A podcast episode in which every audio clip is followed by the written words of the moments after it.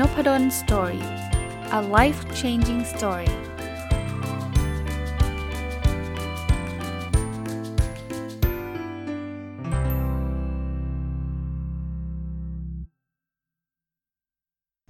สวัสดีครับ ยินดีต้อนรับเข้าสู่รายการนพดล Story Podcast นะครับ แล้วก็ยินดีต้อนรับเข้าสู่รายการ My Book นะครับ ซึ่งเป็นรายการที่ผมจัดทุกวันอาทิตย์นะ เอาหนังสือที่ผมเขียนเองนะครับ มารีวิวแบบละเอียดละเอียดเลยนะครับ ก็ยังอยู่กับหนังสือเล่มที่ชื่อว่าเล่นหุ้นอย่างไรไม่ให้ลำเอียงนะครับ ก็ตามชื่อเลยนะ เป็นหนังสือที่พูดถึงความลำเอียงในการตัดสินใจที่ผมพยายามจะเอามาลิงก์กับการลงทุนในตลาดหุ้นนะ เมื่อสัปดาห์ที่แล้วไปแล้ว 10 ความลำเอียง 10 อย่างนะครับ วันนี้จะมาอีก 10 ข้อแล้วกันนะครับ อะ มาอันที่ 11 นะครับ เราเรียกความลำเอียงประเภทนี้ว่า optimism bias นะครับ optimist ก็คือการที่เรามองโลกในแง่ดีนะครับ ถามว่ามันคืออะไร เอาเริ่มจากงานวิจัยก่อนนะครับคุณอเล็กซานเดอร์เอลเดอร์เนี่ยเขียนหนังสือชื่อ Trading for Living Psychology Trading Tactics แล้วก็ Money Management เนี่ยเขาเขียนง่ายๆเลยเขาบอกว่าคนเล่นหุ้นส่วนใหญ่เชื่อว่าเขาคงไม่ขาดทุนจากการเล่นหุ้น แต่ในความเป็นจริงอะคนส่วนใหญ่ขาดทุนกับการเล่นหุ้นนะมันเหมือนกับคล้ายๆ ว่าคนสูบบุหรี่ส่วนใหญ่เนี่ยก็รู้นะว่าสูบบุหรี่มีความเสี่ยงในการเป็นโรค แต่คนที่สูบส่วนใหญ่เชื่อว่าเขาคงไม่เป็นหรอกไอ้โรคที่เขาพูดกันมาโรคปอดโรคอะไรแบบเนี้ยเพราะฉะนั้นเนี่ยคนคนเหล่านี้ก็จะเชื่อแบบเข้าข้างตัวเองอะ optimistic อะคือมองโลกในแง่ดีว่าเฮ้ยฉันคงไม่เป็นโรคปอดหรอกถุงลมโป่งพองอะไรฉันไม่เป็นหรอกนะก็เลยทำให้เขาสูบเรื่อยๆครับ ซึ่งความเสี่ยงมากขึ้นเรื่อยๆ กลับมาที่ตลาดหุ้นนะ อย่างที่คุณคุณเอลเดอร์เมื่อกี้อเล็กซานเดอร์เอลเดอร์พูดอะ คือคนเล่นหุ้นเนี่ยบอกว่า เฮ้ยเขาคงไม่ขาดทุนหรอก เป็นคนที่มองโลกในแง่ดี ถ้าเราเป็นคนแบบนี้เยอะๆเนี่ยนะ คือมีความเป็น bias หรือความลำเอียงเรื่อง optimism bias เยอะๆเนี่ยเราก็อาจจะเล่นหุ้นปั่นหุ้นเสี่ยงอะไรไม่รู้แล้วอาจจะได้ด้วยนะช่วงแรก ๆ แล้วเราก็มีความรู้สึกว่า โอ้ยยังไงก็กำไร สังเกตไหมครับ เวลาหุ้นขาขึ้นเนี่ยนะจะมีในพันทิปในกระทู้ต่างๆ เวลาออกมาเล่นหุ้นดีไหมอะมีเพียบเลยเพราะว่า มันดูกำไรแล้วมันคุ้มค่ามากเลยไม่ต้องลงทุนอะไรมากมายนะครับ ก็ต้องระวังนะครับ ตลาดหุ้นไม่ได้มีแต่ขึ้น แล้วจากประสบการณ์แล้วจากสถิติต่างๆเราก็จะเห็นนะครับ เวลาลงมันลงเร็วกว่าขึ้นอีกนะ ขึ้นใช้เวลา 5 ปีนะ4 500 จุดอะไรเงี้ย แต่ลงเนี่ยลงใช้เวลาปีเดียวเองนะครับ หรือน้อยกว่านั้นอีกนะ อ่า ก็ต้องระวังอันนี้ มาดูอันที่ 12 ครับ ostrich effect ออสตริชเนี่ยก็คืออนก กระจอกเทศนะนึกชื่อไทยไม่ออกนะนกกระจอกเทศ คือแล้วมันเกี่ยวอะไรกับเอฟเฟกของนกกระจอกเทศ มันเป็นความเชื่อต้องต้องเรียนแบบนี้นะครับ ถ้าใครเคยเห็นรูปนี้เนี่ย อันนี้เป็นความเชื่อที่เขาพิสูจน์แล้วว่ามันอาจจะไม่ใช่นะ คือมันจะมีรูปที่นกกระจอกเทศเนี่ยเอาหัวมุดลงไปในทรายเสร็จแล้วเนี่ยคนก็จะรู้สึกว่าโอ้ยเนี่ยนกกระจอกเทศมันกลัว พอมันกลัวแล้วเนี่ยมันก็เอาหัวมุดลงดินนะครับ ซึ่งมันจริงๆ ผมจำไม่ได้แล้วล่ะ แต่ผมเคยไปอ่านว่ามันไม่ใช่กลัว มันมันทำอะไรสักอย่างหนึ่งก็แล้วกันนะมันไม่ใช่กลัว แต่คนเปรียบเทียบว่าไอ้ ostrich effect เนี่ย ก็คือเวลานักลงทุนมีความกลัวอะไรสักอย่างหนึ่งเนี่ย ไม่จำเป็นต้องนักลงทุนนะ แต่ว่าผมลิงก์กับนักลงทุน เช่นอู้ดูตลาดไม่ดีดูนู่นนี่นั่นอะไรเงี้ยนะ เลยปิดพอร์ตซะเลย ปิดพอร์ตแปลว่าไม่ดูซะเลย ไม่ดูข่าวเลย จะได้สบายใจ คือถ้าเกิดเราเราเรากลัวแล้วเรา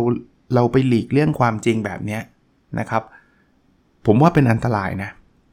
คราวนี้มันมีงานวิจัยนะครับจาก professor George Loewenstein กับ Duane Seppi จาก Carnegie Mellon นะเขาบอกว่านักลงทุนชาวสแกนดิเนเวียเนี่ยจะดูพอร์ตการลงทุนตัวเองน้อยลงถึง 50-80%ในช่วงที่ตลาดไม่ดีนะ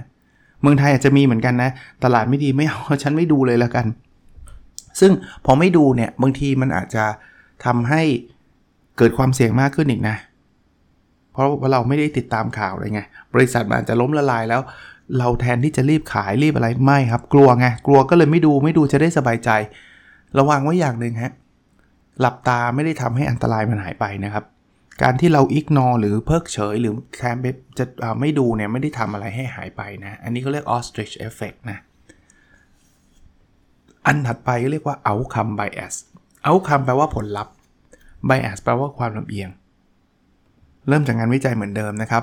ปี 1988 เนี่ย Baron กับ Hershey จาก University of Pennsylvania เนี่ย ได้ตีพิมพ์ผลงานวิจัยเรื่อง outcome bias in decision evaluation นะ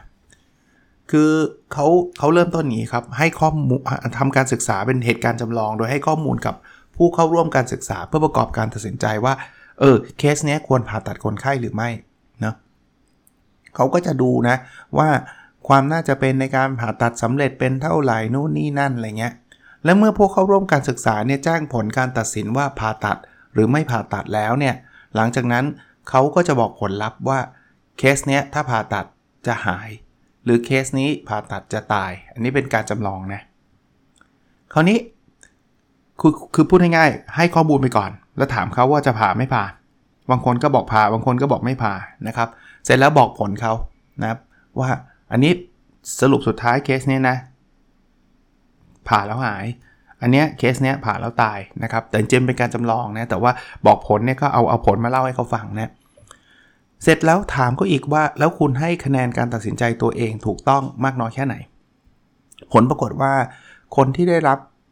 ผลว่าผ่าตัดแล้วทำให้หายอะคือผลมันออกมาหายเนี่ยจะให้คะแนนการตัดสินใจตัวเองว่า เฮ้ยนี่ไงตัดสินใจฉันใช้สเต็ปวิธีการตัดสินใจแบบนี้ถูกต้องมากกว่าคนที่ได้รับผลว่าการผ่าตัดทำให้คนไข้ตาย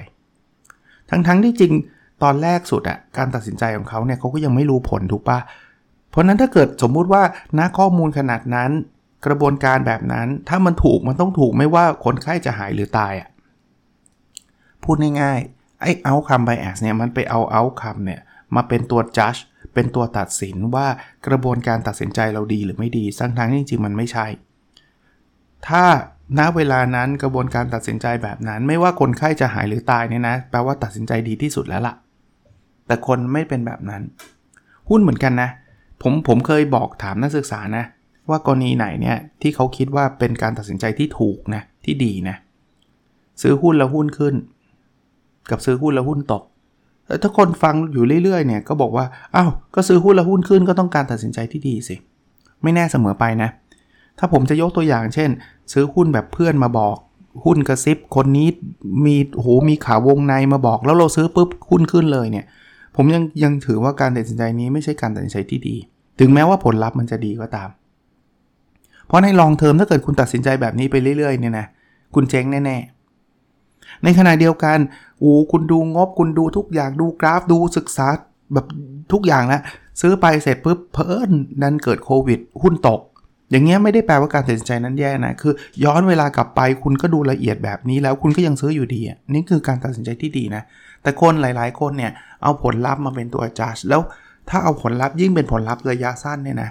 มันอาจจะไม่ได้เป็นเครื่องพิสูจน์เลยนะว่าซื้อแล้วหุ้นขึ้นแปลว่าวิธีการตัดสินใจแบบนั้นเป็นวิธีที่ดีนะะ มาดูอันที่ 14 ครับ over confidence effect ตามชื่อเลย over confidence คือมั่นใจในตัวเองมากจนเกินไปนะครับเริ่มจากงานวิจัยครับ จากการศึกษาของโอลาสเวนสันจาก University of Stockholm ในปี 1981 นะครับ อยู่ที่ประเทศสวีเดนเนี่ย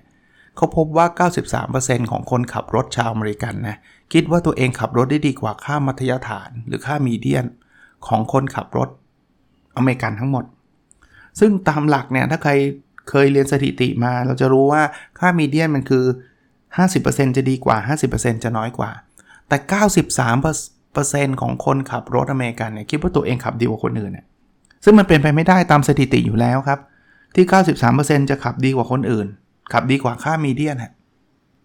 มันแปลว่าอะไรครับ มันแปลว่าคนชอบมีความรู้สึกว่าฉันเจ๋งกว่าคนอื่น ฉันดีกว่าคนอื่น เทรดหุ้นเหมือนกันนะผมผมก็ยังไม่มีการทดสอบอะไรพวกนี้นะ แต่ว่าผมเชื่อว่าหลาย ๆ คนก็คิดว่า เฮ้ย ฉันไม่ขาดทุนหรอก ฉันเก่งกว่าไอ้แมงเม่าคนอื่น ฉันไม่ใช่แมงเม่าด้วยชัด้วยซ้ำนะฮะฉันเป็นนักลงทุนที่ศึกษามาดีนู่นนี่นั่นเรามีความมีแนวโน้มที่จะมีความมั่นใจมากกว่าปกติ แล้วพอมันมีแนวโน้มแบบนั้นนะ เราก็จะไม่ศึกษาเราก็จะไม่ระมัดระวังโน่นนี่นั่น อันเนี้ยอันตรายนะครับอันตราย 15 ครับ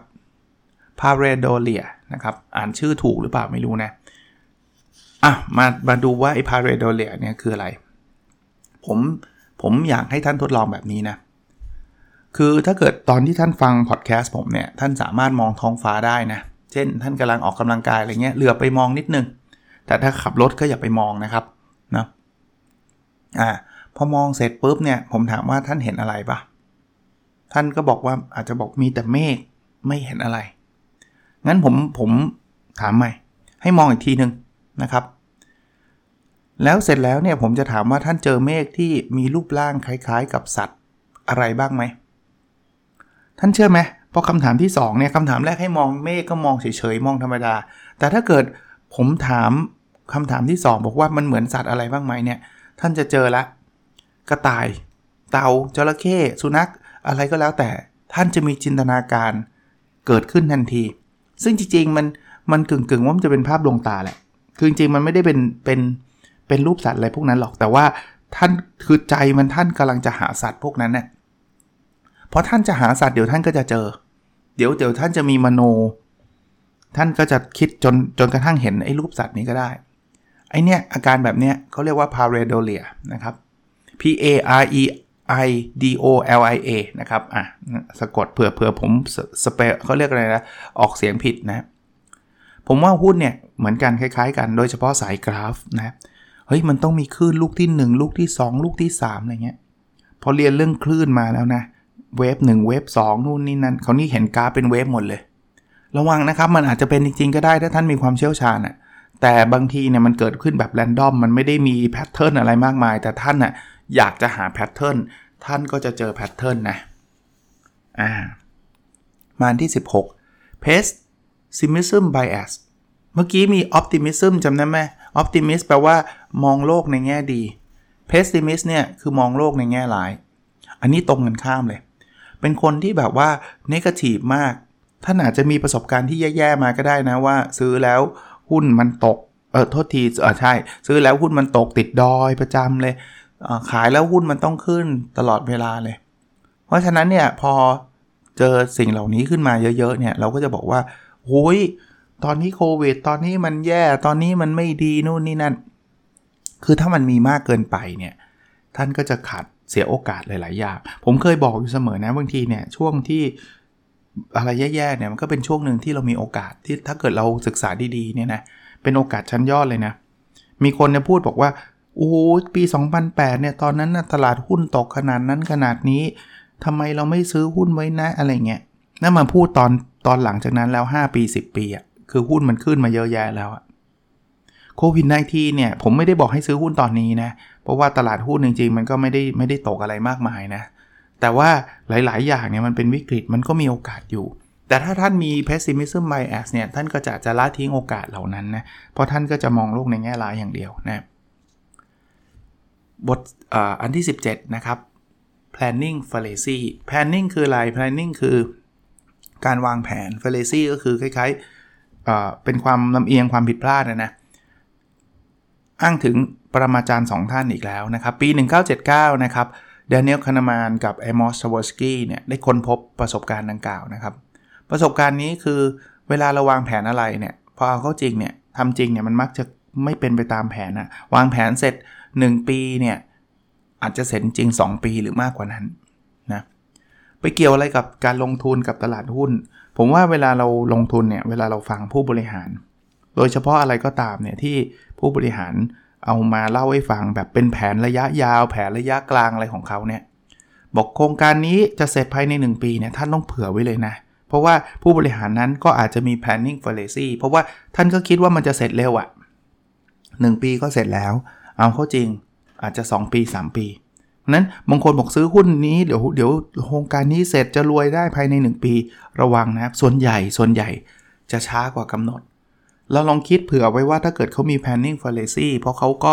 ไม่ระวังในการวางแผนเนี่ยเขาคิดว่ามันจะเสร็จทันเวลาเนี่ยถ้ามันไม่ทันมันเกิดความเสียหายมากน้อยแค่ไหน อาจจะต้องทดหรือว่าเผื่อไอ้ความเสียหายประเภทนั้นไว้ด้วยนะบทที่ 18 ครับ post purchase rationalization post purchase ก็คือหลังจากซื้อ rationalization ก็คือการทำให้มันรู้สึกสมเหตุสมผลเนี่ยอารมณ์แบบนี้ อะ ผมเอาจากงานวิจัยมาเล่าให้ฟังนะ ปี 1970 นะครับ โจเอล โคเฮน อาจารย์จากมหาวิทยาลัยอิลลินอยส์ แล้วก็มาวิน โกลสเบิร์ก จากมหาวิทยาลัยแมกกิลของแคนาดา เนี่ย อิลลินอยส์อยู่ที่อเมริกา นะ เขาทำการศึกษาร่วมกันนะ แล้วเขาพบว่า เมื่อผู้บริโภคต้องตัดสินใจเลือกสินค้า ซึ่งในที่นี้คือเครื่องเล่นวิดีโอเกมเนี่ยซึ่งเขามีทางเลือกอยู่ 2 ทางนะ คือวิดีโอเกมแบบ 2 แบบนะ ซึ่งได้รับความนิยมทั้งคู่ แต่ถ้าเกิดเราตัดสินใจเลือกแบบ A ขึ้นมาแล้วเนี่ยเขาจะพบว่ามีเกมที่เขาชอบให้เลือกเล่นน้อยกว่าอีกทางเลือกหนึ่ง คือสมมุติว่าผมเลือก Type A มาเนี่ยพบว่าไอ้ไอ้เครื่องเล่นวิดีโอเกม Type A เนี่ยมันมี ผู้เล่นเอ่อเกมให้เล่นน่ะน้อยกว่าอีกแบบหนึ่งนะแต่แทนที่จะยอมรับว่า โอ้โหลุงนี้ไม่น่าซื้อเลยไม่ใช่ เขากลับหาเหตุผลมาสนับสนุนการตัดสินใจนั้น ประมาณองุ่นเปรี้ยวอะ่ะ คือ เฮ้ย ถึงแม้ว่ามันมีเกมน้อยกว่า แต่มันเกมมันดีกว่าเยอะเลยนะอะไรเงี้ยจริงๆแล้วเนี่ย มันไม่ได้เป็นแบบนั้น แต่เราเป็น post purchase rationalization คือ ก็ฉันซื้อ A มาแล้ว A เนี่ยมีเกมให้เลือกน้อยกว่าก็จริง แต่ฉันก็จะพยายามหาเหตุผลให้ฉันสบายใจอะ่ะผมว่าหุ้นนี่เป็นเหมือนกันเลยนะ พอซื้อหุ้นมาแล้วเนี่ยบางทีเนี่ยมันอาจจะมีข้อบกพร่อง เราตัดสินใจผิดกำไรของบริษัทไม่ได้เป็นไปอย่างที่เราคาด แทนที่เราจะยอมรับว่าเราตัดสินใจผิด หรือเพอๆควรขายด้วยด้วยซ้ำนะแต่เราจะมี post purchase rationalization คือ เฮ้ยไม่หรอกแต่ว่านู่นนี่นั่นเอาเอาเหตุผลดีๆมามามากลบ เพราะว่าเพื่อความสบายใจว่าฉันไม่ผิดเนะี่ยอ่า19นะครับเขาเรียก pro innovation bias pro innovation แปลว่าแบบเชียร์เรื่องเรื่องเกี่ยวข้องกับ innovation นะครับอ่าผมผมเล่าเรื่องให้ฟังเรื่องหนึ่งนะตั้งแต่ยุค 1950ละหลังสงครามโลกครั้งที่2นะก็คนรู้จักระเบิดนิวเคลียร์นะ พอเห็นนิวเคลียร์เกิดขึ้นในสงครามโลกก็เลยมีจินตนาการว่านิวเคลียร์เนี่ยมันจะเปลี่ยนโลกเลย เพราะฉะนั้นเนี่ยมีความเชื่อกันเลยนะครับว่านิวเคลียร์จะเข้ามาทดแทนพลังงานอย่างอื่นได้ทั้งหมดนะหรือในปี 1986 นะครับโรเจอร์สมิธเนี่ยซึ่งต่อมาเขาเป็นประธาน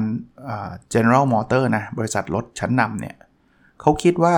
เฮ้ย ต่อไปนี้เนี่ย คนมันจะไม่ใช้กระดาษแล้วล่ะ เพราะว่าตอนนั้นเนี่ยมันมีระบบพวก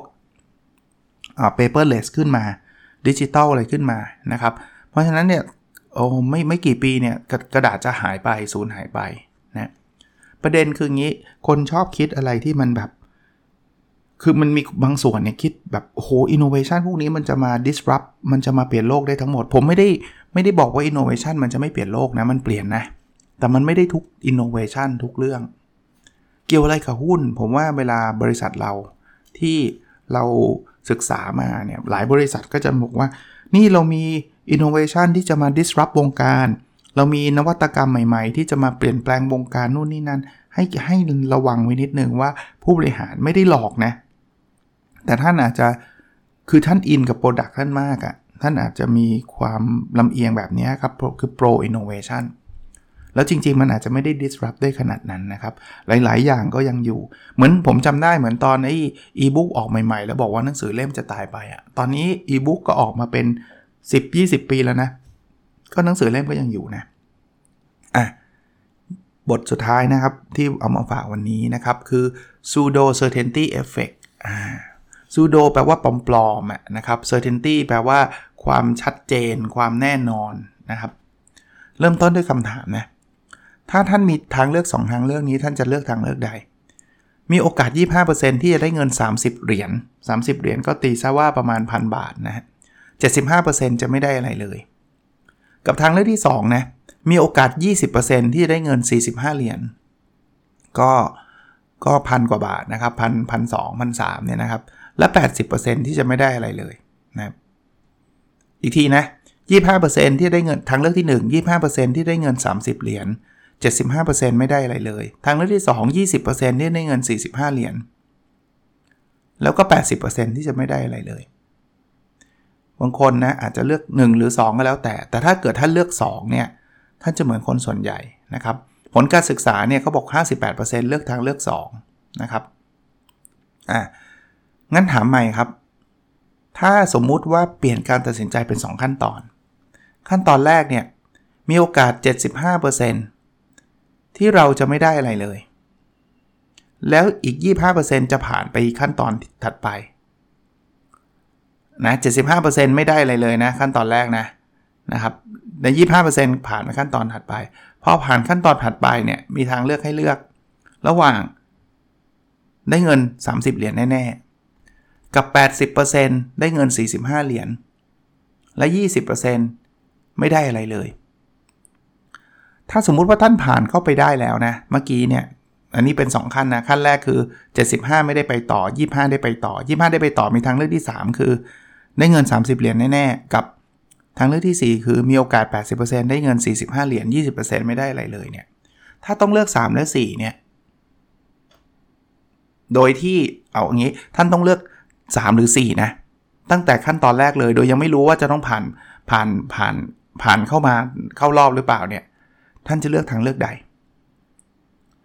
คนส่วนใหญ่ก็จะบอกก็เลือกทางเลือก 3 ที่ได้เงิน 30 เหรียญแน่ๆนะมีคนส่วนน้อยเท่านั้นที่จะเลือกทางเลือก 4 ประเด็นมันมีนิดเดียวเพลินท่านฟังพอดแคสต์อาจจะจดจดลงกระดาษได้ลำบากนะผมจะเล่าให้ฟังก็แล้วกันนะครับ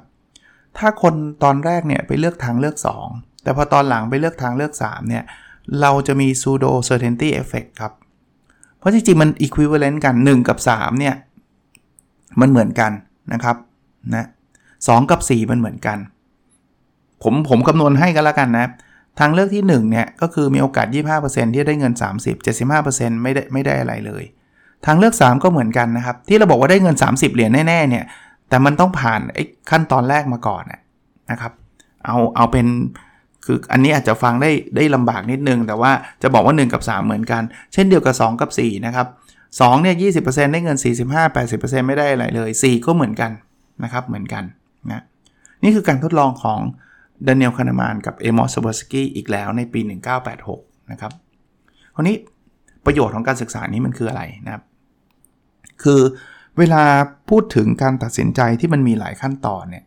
บางทีเราละเลยบางบาง probability หรือความน่าจะเป็นในบางขั้นตอน ผมยกตัวอย่างเช่น เราเราได้ข่าวว่าบริษัทที่เราสนใจเนี่ยนะจะซื้อหุ้นหรือจะขายหุ้นเนี่ยนะกำลังเลือกประมูลอยู่เนี่ยจริงๆ มันมี 2 ขั้นคือประมูลได้กับประมูลไม่ได้ แล้วขั้นที่ 2 คือพอได้แล้วเนี่ยจะสำเร็จหรือไม่สำเร็จอีกนะบางคนเนี่ยพอบอกว่าประมูลปุ๊บซื้อเลยเฮ้ยคุณขึ้นแน่นอนคุณยังไม่รู้เลยครับว่ามันได้หรือเปล่า ถึงแม้ว่าสมมุติว่าประมูลรถไฟฟ้าเนี่ยสมมุติว่าได้เนี่ยจะกำไรแน่ๆ แต่คุณยังไม่รู้เลยว่าได้หรือเปล่า พอมีข่าวประมูลคุณจำไปแล้วที่คอนคลูชันว่ามันได้ แล้วก็หูหุ้นก็ขึ้นแห่กันไปซื้ออะไรเงี้ยนะครับ ก็เป็น pseudo certainty effect นะครับ โอเค สัปดาห์นี้คงประมาณนี้นะครับ เดี๋ยวสัปดาห์หน้าก็จะมาต่ออีกกับหนังสือเล่มนี้นะครับ ถ้าใครสนใจอยากอ่านผมคิดว่า C1 มี ถ้าไม่มีก็ To Read นะครับ ขออนุญาตแชร์เป็นดิจิตอลบุ๊กเพราะว่าไม่ได้พิมพ์เป็นเล่มแล้วนะครับ To Read คือเลข 2 แล้วก็ R E A D Read แล้วก็เสิร์ชคำว่าเล่นหุ้นอย่างไรไม่ให้ลำเอียงคงเจอนะครับโอเคนะครับสำหรับโควิดก็ยังรณรงค์อยู่นะ มีคนบอกว่าสัปดาห์หน้าเนี่ยจะเป็นสัปดาห์ที่พีคถ้าเป็นไปได้นะครับ ผมวงเล็บว่าเป็นไปได้ ถ้าเป็นไปไม่ได้ก็ต้องต้องออกก็ต้องออก ถ้าเป็นไปได้อยู่บ้านครับ หรือหรือหรือเจอคนให้น้อยที่สุดนะครับ ลดการปาร์ตี้สังสรรค์ลงนะถ้าเป็นไปไม่ได้ เพราะว่าจำเป็นจะต้องไปทำงานหาเงินอะไรเงี้ยก็ 1. ใส่หน้ากากจริงจังนะครับ เอาแบบไม่ใช่ใส่ที่คาง ไม่ใช่เปิดจมูกอะไรเงี้ยนะครับ 2. ล้างมือ ใช้แอลกอฮอล์บ่อยๆ 3. โซเชียลดิสแทนให้มากที่สุด อย่าไปในที่ที่มีคนแออัดนะครับ ถ้าหลีกเลี่ยงได้นะ ก็ก็ช่วยๆกันนะครับ ไม่ใช่ช่วยเฉพาะตัวท่านนะ ก็ช่วยสำหรับสังคมสำหรับคนอื่นด้วยนะครับ ผมก็เข้าใจว่าบางคนก็ต้องทำงานหาเงินนะครับ ก็ก็ก็ทราบดีแต่ว่า เราสามารถป้องกันได้นะครับ แล้วก็หาเงินได้ด้วยนะครับ ถ้าใครไม่มีความจำเป็นใด ๆนะครับ งดสักนิดหนึ่งนะครับ อย่างน้อยๆ ให้ช่วงที่มันพีคเนี่ยมันลดลง เพราะว่าตอนนี้ผมมีคนรู้จักที่เป็นอยู่ในระบบสาธารณสุขของไทย ไม่ว่าเป็นคุณหมอเป็นใครต่อใครเนี่ยบอกว่าเตียงมันเต็มมากๆแล้วนะ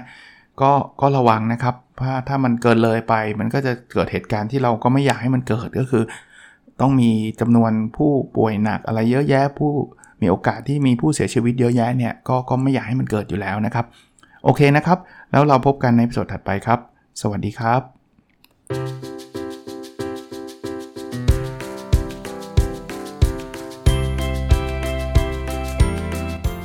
n o p a d o n Story